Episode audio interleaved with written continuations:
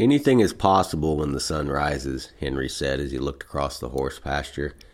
No, Tiger said. Anything is possible because the sun rises.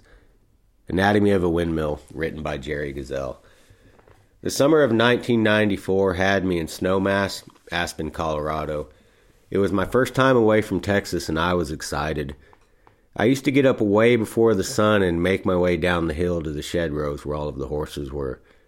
Every morning was cold, some mornings just colder than others.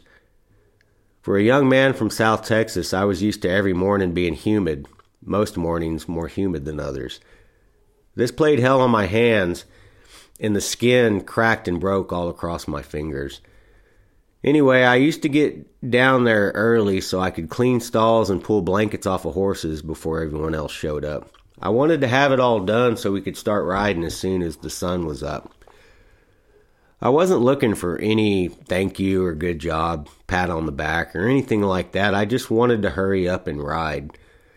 Somehow it never worked out that way. I still never stopped coming early, though. But I started moving a little bit slower and just enjoying my time alone before the sun rose. My mentor, Billy Wayman, had driven up with a load of horses, and he sat down with me one day and asked how I was doing. Billy looked after me a little differently because he was best friends with mom and he wanted her to not worry about me, and he also wanted me to learn as much as possible. I told him what I had been doing and how I felt about being excluded. He told me to stop doing it. Billy used the term overachiever, and that stung.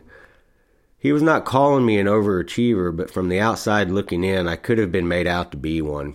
He told me to keep my head down, listen, and do my work. Before he got up, he also told me, As long as the sun is up, you'll be horseback. I never forgot that. From that day on, I was patient and still worked hard, but I didn't outwork everybody else. There was no need. The sun dictated our days. My lifelong appreciation for the sunrise started that summer, and anybody in the horse business knows we truly can't start our days without it. P.S.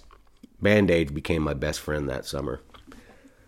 So, the beginning of this this post, I used a couple of lines from a a movie concept that I've been working on for way too long, and honestly, I'm not sure I really ever want to finish it because it seems like every time I come up with something new to add to it, it just gets better and better. Plus, it it kind of gives me material to use when I'm trying to write something for Instagram or you know, trying to just come up with something new to to tell a story. And so, with these particular lines, I think we we can all set the scene. You know, there's a young cowboy in West Texas sitting on the porch, and he's sitting with a beautiful girl that that he's fallen in love with, and and we don't know where she actually came from some of that's a mystery. But anyway, they're they're sitting there on the porch and they're watching the sunrise, and it's that golden hour of the morning. And and I feel like anybody that's spent a life with horses knows this this moment. You know, you can see every little thing in the haze as the sun is rising. And when Henry says, you know, that that anything is possible she kind of corrects them and she says anything is possible because the sun rises. And when i wrote this it was it was with the idea that you know for one the sun rises every day. Um, it it's it's a miraculous thing. It happens every day. It's so when when she says because the sun rises she's making the point that everything is possible always. You know, if if if we think it's something we can do, we can do it. We don't need to wait for the sun to rise before it's possible. And at the same time, it doesn't quit being possible when the sun sets. It's always this idea that that it's perpetual, you know, that our possibilities are never ending and because of the miracle of the sunrise, we have the miracle of possibilities. And that's kind of what what she was trying to explain uh, to Henry in this particular scene um, from Anatomy of a Windmill. so hopefully that makes some sense. Um, it it it was just one of those things. I remember one morning actually watching the sunrise, and, those lines came to me for this movie concept, and so that's that's a little bit of me trying to explain what, what that what that opening line meant. And so now moving in to that summer, uh, 1994 I had been working for Tommy already, and we were actually getting ready to leave for Snowmass for the summer. And it was in June, and we were body clipping horses that had all come up from Argentina. And, you know, the seasons are opposite. So, you know, the summertime is basically the wintertime uh, down there. And, and so those horses that had been shipped up from Argentina had long hair. And we had to get them all body clipped and start working them before we left for that summer. But the one thing about going away for the summer is mom and dad were really excited, mom especially, because she had watched me start to learn and start to become passionate about working for Tommy and riding horses every day and especially learning how to train polo ponies. So it was it was partly what I was doing for the sake of mom, you know, the opportunities maybe she didn't have at my age, but but she was really proud of me. But the funny thing about going away for the summer was the idea that they they threw me a going away party, which the I I love the sentiment of it, you know, but it, it wasn't like I wasn't coming home. I was going to be gone for a couple of months and, and we were just going to be in Colorado and and it wasn't like I was going away with strangers. You know, mom knew everyone that, that I would be with, but it was just this this big leap, you know, and, and they were really proud of me and, and so it was kind of a funny that they that they threw me a going away party and and um, so that was that was kind of funny. Um, but so when we loaded up to to head to, to Colorado, it this is kind of where I I'd kind of developed this idea that that it, whenever I go long distances with horses, for some reason, you know, we we try to be loaded up and on the road by 4 a.m. and that's what we did back then, and that's what I still try to do today if I'm traveling uh, a long long ways. And I don't know where it came from or why it came to be, but we were on the road at 4 a.m. and headed west and then headed north. And, and growing up, the farthest I'd ever been was San Angelo, Texas, because back in the day, mom was still showing quarter horses and they had an AQHA show in San Angelo. And so that's the farthest I'd ever been anywhere.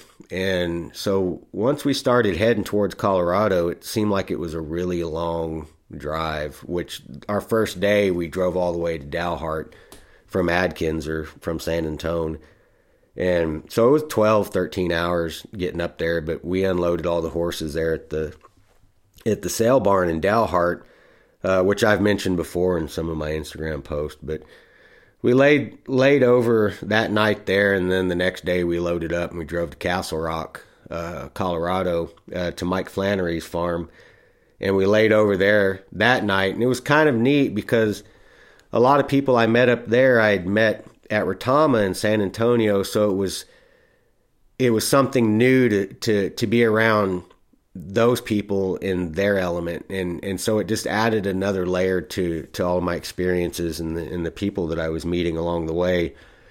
So that third day we made it to to Aspen, Snowmass, and, and to Rose Spur. And, and honestly, I, I wasn't sure what to expect. You know, I wasn't sure if we were going to a ranch or if we were going to a polo club but in the end, it was a polo club on a ranch, and it was a really cool setting. Um, there was three polo fields, if I remember right, and two of them were kind of polo fields they used during the week, and then there was a third field that uh, that was um, called Haps Field, and, and it was it was kind of their Sunday field, and it was on the one end of the ranch. I, I want to say on the east end of the ranch, but I could have my my bearings a little wrong on that, but anyway, we got up there and and all of the shed rows were galvanized piped stalls with roofs over them and then we had some paddocks and then a couple small pastures and there was this little creek that ran through two of the paddocks that was really nice for icing horses' legs. You know, it, on a Sunday, if we had some horses that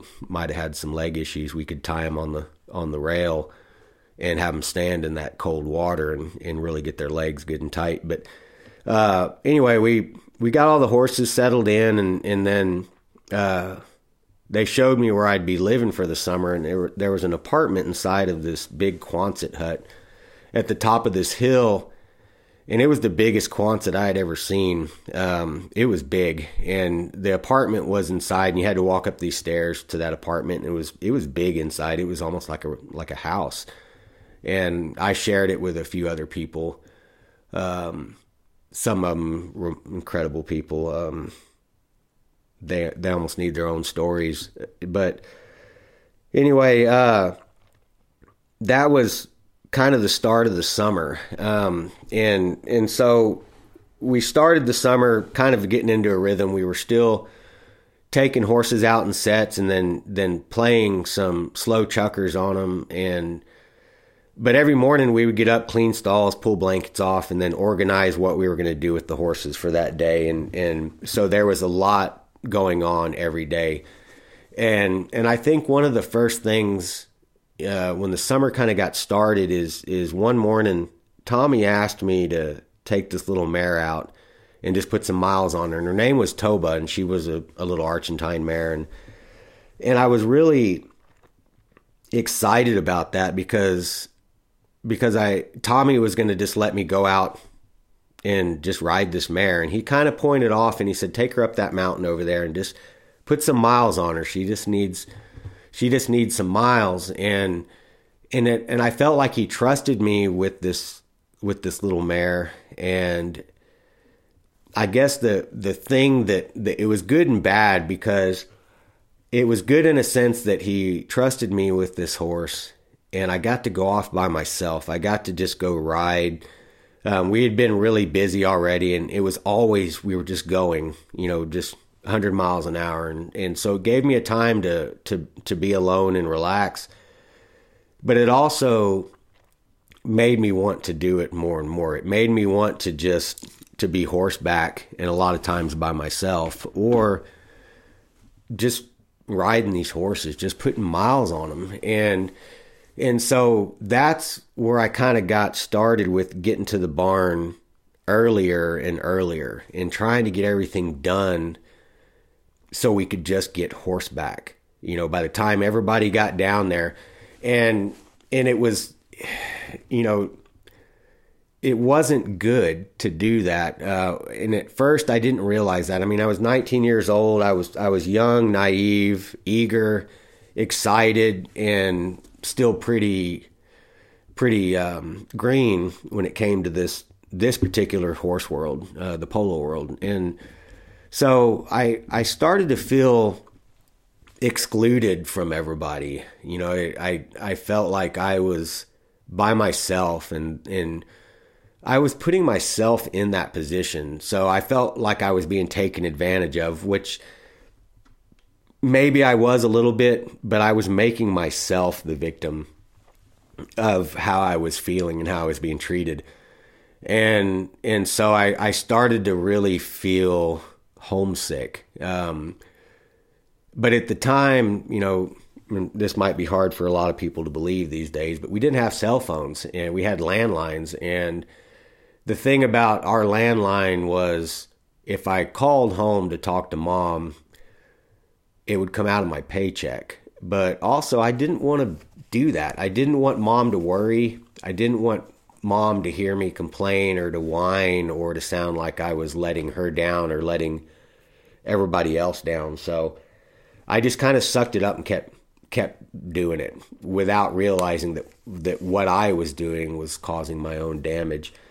So not long into that summer, uh, Billy Wayman, who was Tommy's dad and, and, and one of my great mentors, brought a load of horses up up to uh, up to Rose Spur. And before he left, he sat down with me one morning and he asked how I was doing and and you know just kind of checking in on me because him and mom were were were pretty close, if not best of friends, and and he kind of took care of me a little differently. He didn't show me any special treatment, but he just wanted to make sure I was okay. And when I explained to him what was going on, you know, that's when he called me. He didn't call me an overachiever, but he said that I was I was doing things that overachievers would do, and that's not a good thing because there's a difference between taking the initiative and being an overachiever. And so the way Billy explained it to me was the idea that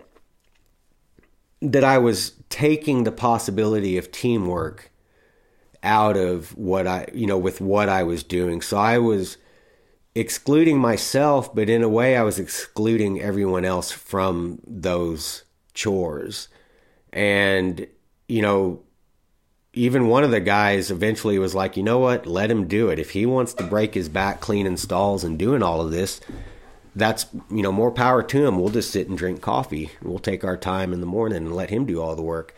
But it was the idea that, that, that I was taking away from them the experiences that made us all work together. So that that really hit hard with me, you know, and, and made me realize that uh, you know that that I needed to slow down and just take things as they come. And and before Billy left, he also said, you know, you know, son, you you'll be horseback plenty. And he kind of made a point that eventually there'd be days I would be sick of being horseback because it would get to be where we'd be horseback 16 hours a day, you know, working horses. So it was a uh, that was a good lesson learned, and I've had to learn over the years, uh, working for other people or even observing other people that I worked with, the difference between being an overachiever and being someone who takes the initiative. And I think there's a big difference between the two. So, you know, I started you know, enjoying my mornings a little bit more, uh, slowed down a little bit. And in the end, I was still horseback more than a lot of people my age probably were at that time. You know, as far as when I say horseback, on the amount of horses that I got to ride uh, during the day. So that was a that was a that was a good lesson learned. And and so another thing that happened up there, and I've written about it before, was the idea that, um, well, I, I'll kind of just tell the story about we were we were all eating lunch one day and and I was sitting with a few people at the table and and somebody said we want you to be the next so and so and I'm not going to mention names names aren't important at this point but you know when I heard that at first I was kind of excited but but being young and being I, I wouldn't say cocky i was confident but i was also confused at the time you know being being new in, in that that particular world. I said you know i i don't want to be the next so and so i want to be the first jerry gazelle and at first you know I, I kind of it was something i probably shouldn't have said out loud but it just came out you know it, it's not like i planned to say it, and it's not like I I rehearsed it before I said it. It just came out. It's not like I thought it then said it. It just came out. And and I feel like there was a little bit of, you know, disappointment. And I'd like to think that that maybe there was also a little bit of appreciation for what I said. Uh, but but I was smart enough to realize that the circumstances to become that particular person were never going to be presented to me. And I would just set myself up for disappointment or failure, you know, because because it just doesn't always work out that way. But at the same time, I didn't know who the first Jerry Gazelle was going to be. You know, if I was going to be a polo player, a horse trainer, uh, a cowboy. You know, I I didn't know what all of that entailed. So, you know, saying I wanted to be the first Jerry Gazelle was kind of setting in motion all of the things that happened from that day to this day right now. You know, all of the experiences along the way and all of the the details of all of the places I've been, the people I've met, the horses I've ridden, all of the experiences inside and outside of the horse industry or anything that involves, um, you know, training horses, cowboying, playing polo, rodeo, and whatever it might have been, have all led up to this point, and I'm still becoming the first Jerry Gazelle. It's not like it's ending anytime soon, and and so it was this idea that that I didn't want to work hard to be somebody else, especially somebody that already existed. You know, I, I see a lot of that in our industry where you know, there's a difference between looking up to and aspiring to accomplish the things that we see other horsemen and other horsewomen doing, but we take it so far as we try to become that person. Instead of honoring who we were born to be, recognizing our talents and recognizing our lack of talent, you know, and capitalizing on both of them is is we try to we try to to disillusion ourselves into into believing that we could be that person. When you can you can be part of who that person is and you can be so much more. And and so that was kind of that moment where I probably shouldn't have said it just out of being respectful to everybody but but again you know I said it and there was no going back from there and and I wouldn't change a thing. You know, it, I wouldn't be where I am right now if I hadn't made that decision right there to to be somewhat aware, self aware um, of the things that were possible and the things that would never be possible. Um, and that goes back to anything and everything is possible, but at the same time, we have to recognize what is possible and and be rational with with those thoughts and and so uh, I'm I'm thankful for those those times um, you know when I was up there and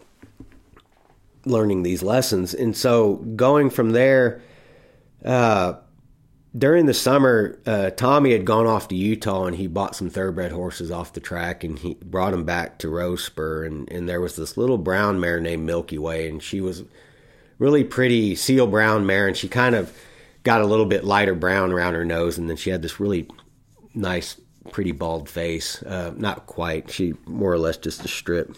And I remember a day Tommy was like, you know, take that mare down to the polo field and stick and ball her. And and I was kind of blown away because I was still pretty green, but but Tommy had an interest with me riding some of these horses that that they hadn't raised. I guess is is a good way to put it, and so I felt really proud that that he asked me to do that, and then he eventually said, you know, take her in a couple of these keep away games, and you know, keep away they just we'd go down there on these young horses and we'd kind of hit the ball around with guys on on other young horses and, and we'd be more mindful to training on these horses than trying to to play polo on them in the beginning and then we could slowly progress from there. So i was really excited about that and pretty proud of that moment um, because i could see that tommy was taking an interest in me as a horseman and trying to teach me things and i wasn't just being a polo groom or taking out sets or you know just putting miles on horses. You know he had added another layer to to my education. So that was really exciting. And then there was this big brown gelding. And i remember i got on him one morning and tommy was on another horse and we started to leave the barn and we were going to go out and ride on the polo field and we go out this gate and this horse just throws himself down on the ground. And and Tommy's first reaction was what did you do? Why did he do that? And I thought man I didn't do anything. This horse just threw himself down on the ground. And I had bailed off of him you know when he went down. And so when he gets back up I get back on him and we go up the hill again and come back down. But it was every time we went through a gate this horse would throw himself down on the ground. And, and so we came kind of came to the idea that this horse probably learned that on the track and he was dumping these jockeys when they were trying to to probably load them in you know in the starting gates. And so I remember we go back to the barn and Tommy gets a polo whip and we go back out and he said if that horse does it again you ride him to the ground and don't get off. And I kind of thought man this be a little dangerous. But when that horse went down, Tommy stepped off his horse and he just kind of whipped him in the hip with that polo whip. And that horse jumped up off the ground with me in the saddle and away we went. And Tommy said, You just stay on him until he starts to relax and, uh, you know, and just just camp on him. And so I stayed on him for a pretty good while. And I remember finally Tommy found me uh, we were kind of heading back towards the barns, and, and he comes riding up on a horse, and we, we started coming towards this gate, and this horse kept going. You know, he was still going forward, but it felt like he was starting to spread all four legs out, like he wanted to just lay down, except still going forward. And Tommy had that that polo whip, but all he did was kind of stay behind me, and he smooched to that horse, and and we got him to go on, and then we just kept practicing going through gates and we got that horse to quit laying down, you know, anytime we went through a gate. And I don't know where that horse ended up. Actually, he was kind of a neat horse, but but I learned a little bit about, you know, some of these horses coming off the track and some of the things we could do to fix them, um, you know, the best we could. But but kind of going more into that summer, you know, I I was young, I was away from home, and I was having a good time. So we spent a lot of time staying up late and we would drink beer and have fun and, and just have a good old time and, and I I was wearing myself out. I was kind of burning the candle at both ends and at the same time I was I you know I I was trying to balance all of my feelings of you know being tired, being excited, you know, being homesick but looking for more adventure. You know, one feeling would kind of contradict another feeling, and, and I was kind of wearing myself out. And so I remember at one point I finally decided that I needed to quit drinking and staying out all night. You know that I needed to go to bed early. That I needed to to really focus on working. And so one morning I got down to the barn and I was feeling kind of nauseous and feeling a little bit dizzy and I sat down on this step uh, on one of the tack rooms, and and I I just I couldn't even lift my head up. And I remember I laid down on the ground, and I laid on my back and put my knees up in there, and things were just spinning out of control. And and so I rolled over in the fetal position and just laid there, and I was trying my best to not be sick. And somebody found me laying on the ground, and, and I told them, you know, I just didn't feel right. And so they got me to the house and I got into bed and turns out I had altitude sickness and which I didn't know what that was and and actually everybody was kind of surprised I hadn't gotten it sooner. But at the same time everybody was was kind of acting like I was being lazy and hungover, you know, and I hadn't drank any beer in a couple of days and and I wasn't hungover. I wasn't sick from from staying up late and drinking. And at one point, somebody came in there, and this was probably two days after I'd been laying in bed, and I hadn't had anything to drink. I hadn't had anything to eat, you know, no water, nothing. And they said, Look, you either need to go to the hospital or you need to try to get up and go back to work because the you know everybody at the barn is is talking about you not working and and I guess kind of what I the conclusion I had come to, and and it has a lot to do with the horse industry, even the ranching industry in general, is this idea of a lack of compassion, and it's not. It sounds worse than it is, but I can understand where it comes from, and it's this idea that you know we've got a business to run. We've got, you know, 60 horses here that we need to get out every day and work. And when someone isn't working, it stacks work onto other people. So you have to suck it up and get to work. And and so that lack of compassion sounds worse than it is, but it's also there's a big lesson in that, you know, and, and, and I you know, I, I can go back to talking about, you know, breaking my arm and mom making me get horseback. So I had to make myself get up. And I can remember when I made it back to the barn and I still couldn't stand up straight. I couldn't look left or right without kind of almost falling down. And finally, they realized that I did have altitude sickness, but I had finally made an attempt to get to work. And so they were they were easy on me at, at, at, the moment. So instead of trying to make me get horseback, they just found some other things to do. But as long as I was trying to work, that made things better. And so that was that was kind of an uh, an interesting lesson. And luckily, years later, one of my closest friends told me the same exact story. It happened to him and and almost in the same exact place, and it was at Rose Spur, but but he went through the same thing, and it just happened to be 15 years later, and so I felt somewhat validated, but also it was you know a little late, but you know lessons learned. You know it, it was it was it was okay, you know, and and so. Um, moving on, you know, kind of during the summer, I'd learned that that Kurt Russell and Goldie Hawn had a house just outside of the ranch. It was at the end of one of these roads. It was actually just almost at the end of, of that Sunday polo field. And so I was all excited that I could possibly meet Kurt Russell, who, who at the time, you know, I always look back and I think the one movie that I really loved that he was in was Big Trouble in Little China, uh, which is still one of my all time favorite movies. But, uh, at the time, Toby, I think Toby Wayman was 10, if I remember right, and Kurt and Goldie had two boys that I think were roughly the same age. And one day they asked me to go pick up Toby at Kurt's house, and man, I was super excited. So I I drove down there and I parked the truck and I walked up to the house and they were shooting skeet. If I remember, right, they had the the trap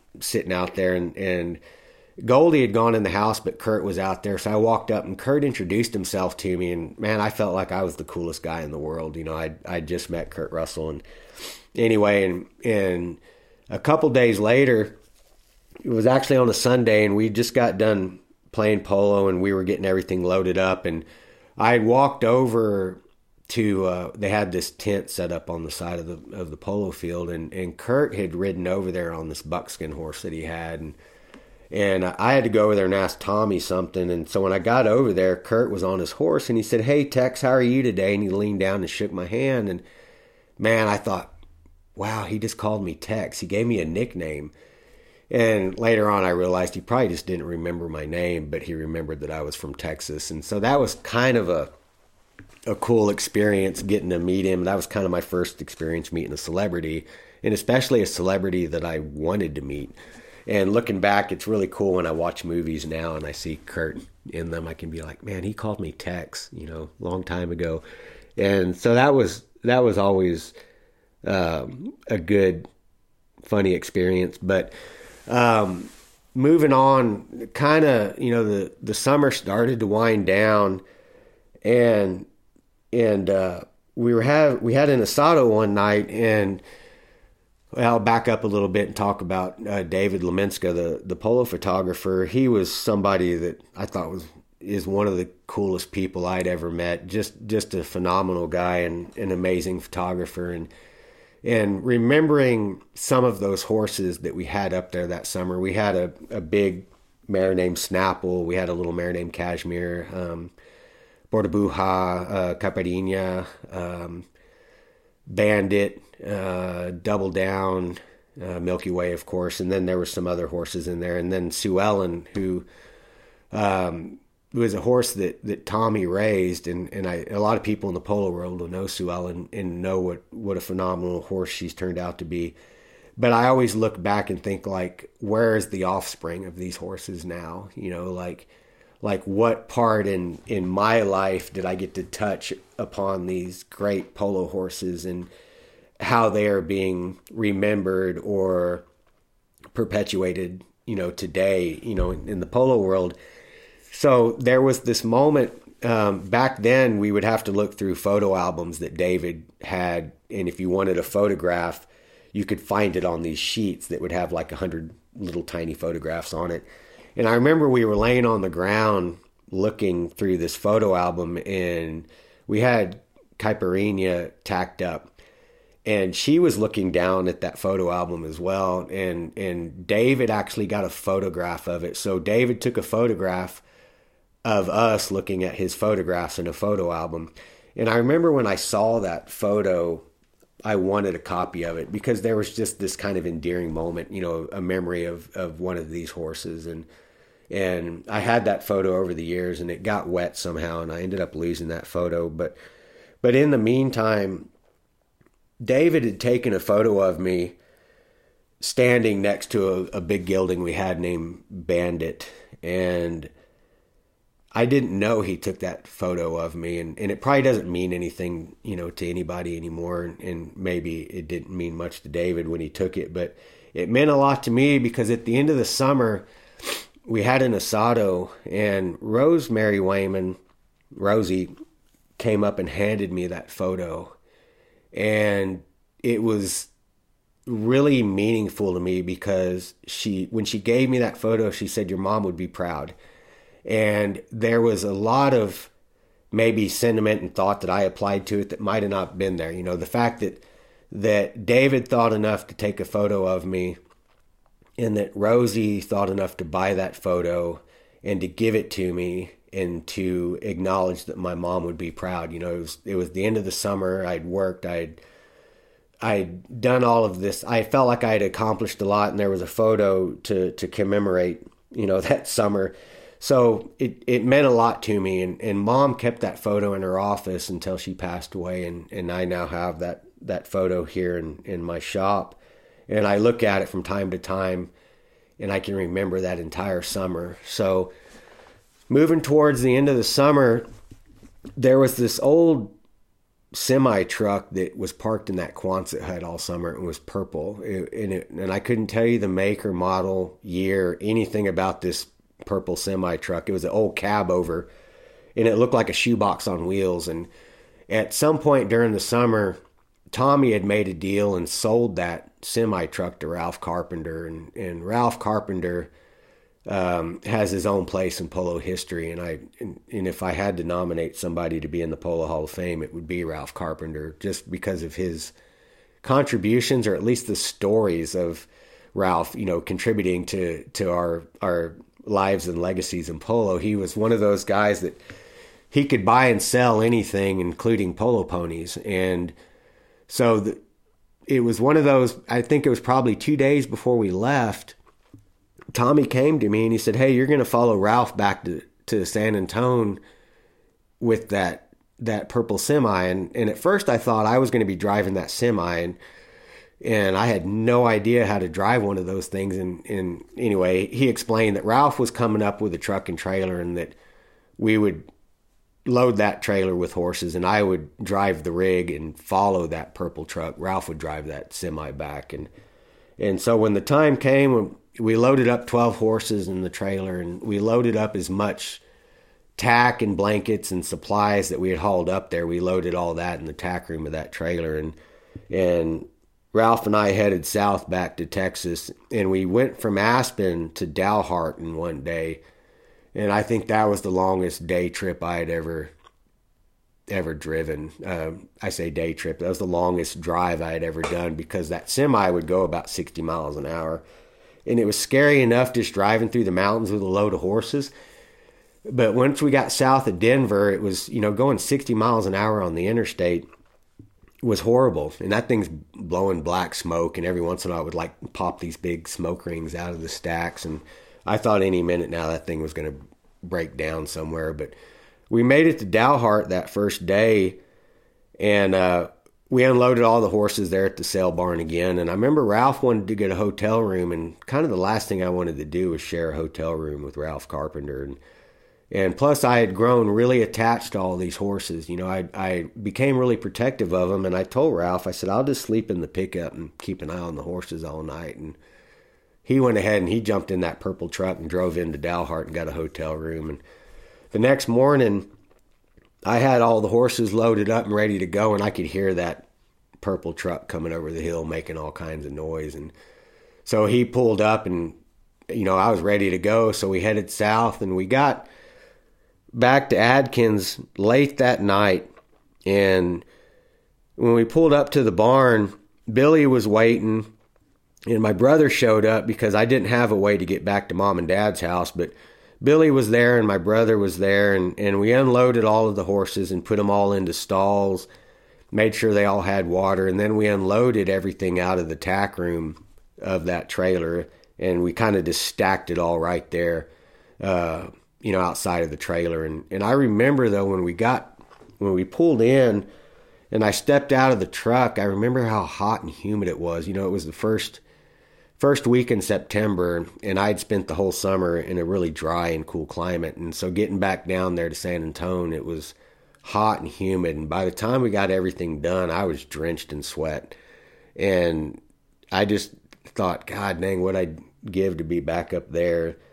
Uh, you know, but anyway, um, it was a good summer. Um, I learned a lot that summer, not just about training horses, but I had to grow up a little bit that summer, and, and I wasn't ever sure what I learned would would be something that would carry me through life. But you know, as I sit here doing this podcast, I think about how valuable that first summer away from home was, and it might not seem like a big deal to a lot of people, but it but it it was to me, and I can still remember a lot of the the people that I met that summer and how I I miss seeing them or miss knowing them in a sense and what I learned from them. And and so there was just a lot to that summer. And uh, I'm thankful for that time and, and I'm really grateful for the lesson I, I learned while I was up there. And, and so I hope that what I talk about here will will help people out as well and maybe they can take something from it so um, I'll wrap it up there and uh, I guess, you know, probably the last thing I'll say, this has to do with band aids. You know, back then, you know, I, I could barely afford to buy chapstick, and you needed it up there in, in Colorado. But uh, I eventually ran out of band aids, and I had to start using electric tape on my fingers. And anybody that knows me now knows that I've got band-aids stashed everywhere because I'm either cutting my, my fingers or doing something to where I feel like I need a band-aid. And, and so I've always, you know, made a point that, you know, when I got older, I would always be able to afford to have a tank full of gas and I would always have a box band-aids somewhere. And so I, I try to have those two things all the time, but that's just a little lighthearted, uh, something about, you know, about that summer and, and a life lesson. But, uh, anyway, I'll wrap it up here. And, and once again, I, I want to thank everybody for listening to this podcast. Uh, it really means a lot. And, and I like when, when people write to me and they, they tell me, you know, something good, you know, that they can take away from my podcast. And so I, I really appreciate that, you know, everybody that listens and everybody that shares it. So um, just remember that there's always something to chase. And until next time, Adios.